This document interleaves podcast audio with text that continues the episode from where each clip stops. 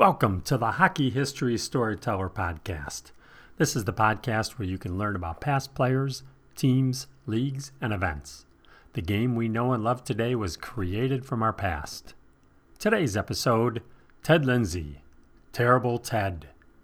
Ted Lindsay was born in 1925 in Renfrew, Ontario, Canada.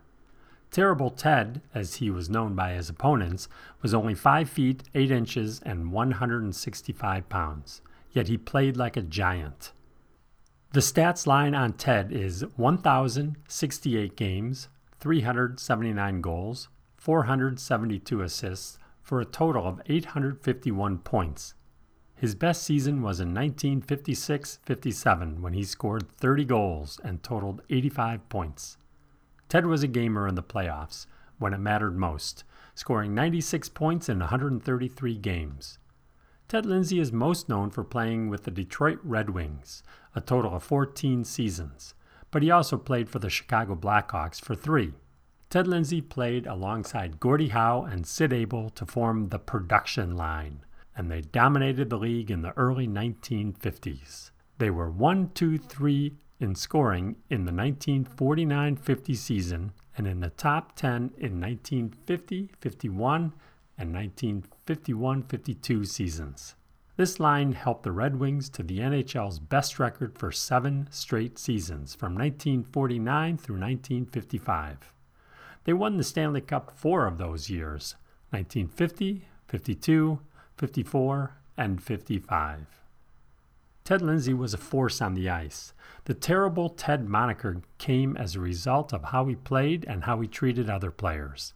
Ted hated all of his opponents, and former Boston Bruin player Milt Schmidt once said, Lindsay is one of the most hated players in the National Hockey League. This hate hate relationship was loved by Red Wing fans, but he was booed at every arena away from home. Despite all of Ted Lindsay's on ice accomplishments, he is probably best known, or should be best known, for his early attempts at forming a players' union. In 1957, Ted Lindsay and Doug Harvey of the Montreal Canadiens spearheaded efforts to form the Players Association. Ted wanted the Players Association to be a force in hockey and all of sports by getting the National Hockey League to raise pension benefits and increase television revenue to the players. In response to why he started the union, Ted explained all of us who were involved in trying to establish the Players Association weren't the ones that needed it. It was for the fringe players that were the worst off. When I got caught up in this, I was so grateful to the game for all it had done for me. But it was a dictatorship on the part of the owners, who didn't realize any of us had a brain. Detroit's general manager, Jack Adams, took umbrage with Ted's attempt at organizing the players and promptly traded him to Chicago. Even though Ted's initial impact with the Players Association was limited, its lasting impact was quite large. Today, the Ted Lindsay Award is presented annually to the most outstanding player in the NHL as voted by fellow members of the National Hockey League Players Association.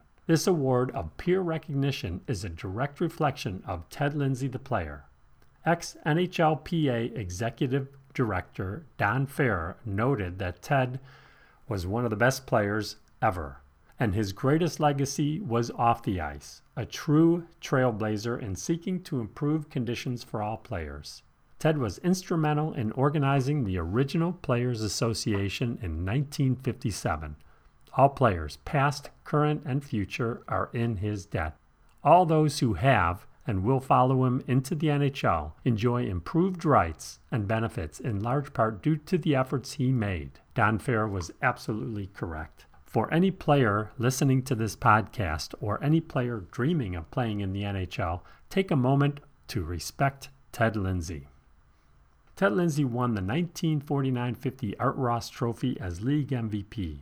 He was inducted into the Hockey Hall of Fame in 1966. Ted served the Detroit Red Wings later in life as their general manager and coach.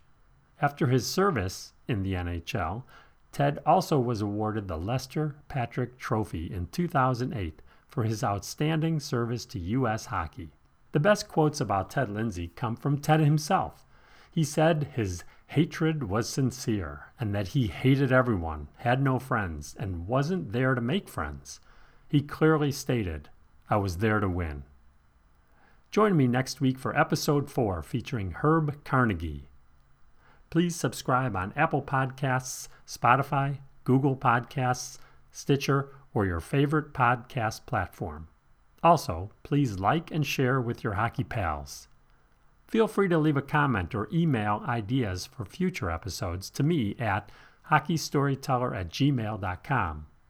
I'm on Twitter at hockeystorytell, Instagram, hockeystoryteller, and Facebook, also Hockey Storyteller.